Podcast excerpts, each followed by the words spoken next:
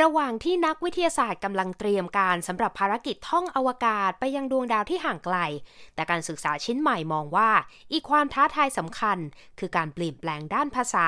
ที่อาจทำให้นักท่องอวกาศขาดการเชื่อมต่อกับผู้คนบนโลกได้ค่ะ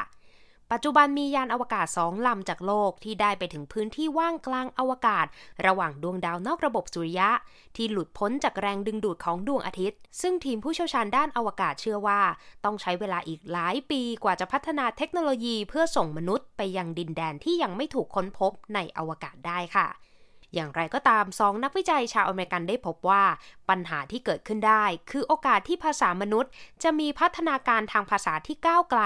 จนกลายเป็นปัญหาใหญ่ในการสื่อสารระหว่างนักท่องอวกาศไกลโพ้นกับผู้คนบนโลกค่ะ Andrew McKenzie ผู้เชี่ยวชาญด้านภาษาจากมหาวิทยาลัย University of Kansas และ Jeffrey Punks จาก Southern Illinois University ตีพิมพ์การศึกษาในวารสาร Acta Futura ของสำนักงานอวกาศยุโรปที่อธิบายปัญหาด้านภาษานี้ว่าถ้าพิจารณาธรรมชาติของภาษาจะพบว่าภาษาจะมีการเปลี่ยนแปลงและแตกต่างกันต่อเมื่อชุมชนอยู่ห่างไกลกันซึ่งในการเดินทางจากโลกไปยังพื้นที่ว่างกลางอวกาศมีระยะทางถึง หนึ่งหมื่นแปดพัน ล้านกิโลเมตรค่ะรวมถึงความเป็นไปได้ในการจัดตั้งอาณานิคมบนดาวที่ห่างไกลปัจจัยเหล่านี้อาจส่งผลให้เกิดความแตกต่างด้านภาษาระหว่างผู้คนบนโลกกับบนดวงดาวไกลโพ้นจนถึงขั้นพูดคุยกันไม่เข้าใจเลยก็ได้ค่ะผู้เชี่ยวชาญด้านภาษาจากมหาวิทยาลัย University of Kansas ได้เพิ่มเติมว่าหากคุณเป็นมนุษย์ที่อาศัยอยู่บนยานอวกาศมาถึงสิบชั่วอายุคนเท่ากับว่าแนวคิดใหม่ๆจะเกิดขึ้นปัญหาสังคมใหม่ๆก็จะเกิดขึ้นและผู้คนจะหาวิธีในการสื่อสารกับเรื่องเหล่านี้ด้วยเช่นกันนำไปสู่คำศัพท์เฉพาะที่เกิดขึ้นบนยานลำนั้นรวมถึงบนโลกด้วยนะคะรวมทั้งความแตกต่างในการเปล่งเสียงคำบางคำเมื่อเวลาผ่านไปนานๆหรืออาจจะกลายเป็นการเปลี่ยนแปลงโครงสร้างไวยากรณ์เมื่อเวลาผ่านไปและยิ่งห่างไกลกันเท่าไหร่โอกาสในการพูดคุยสื่อสารกับคนบนโลกก็ยิ่งน้อยลงไปเท่านั้นค่ะ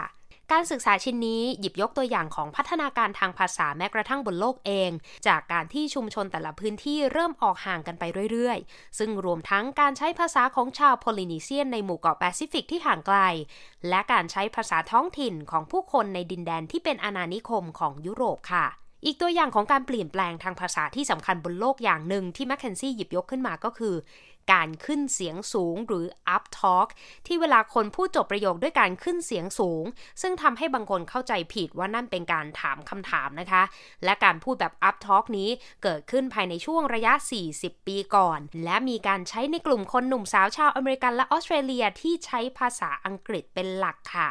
ผู้เชี่ยวชาญด้านภาษาชาวอเมริกันทั้งสองแนะนำด้วยว่าเพื่อแก้ปัญหาด้านการสื่อสารควรส่งผู้เชี่ยวชาญด้านภาษาไปร่วมกับทีมท่องอวกาศหรืออาจจะหันมาใช้ภาษามือเป็นการสื่อสารอีกรูปแบบหนึ่งในอวกาศด้วยเช่นกันค่ะเพราะถึงอย่างไรภาษาบนโลกก็คือเครื่องมือที่สำคัญของมนุษย์ในการสื่อสารสร้างความเข้าใจ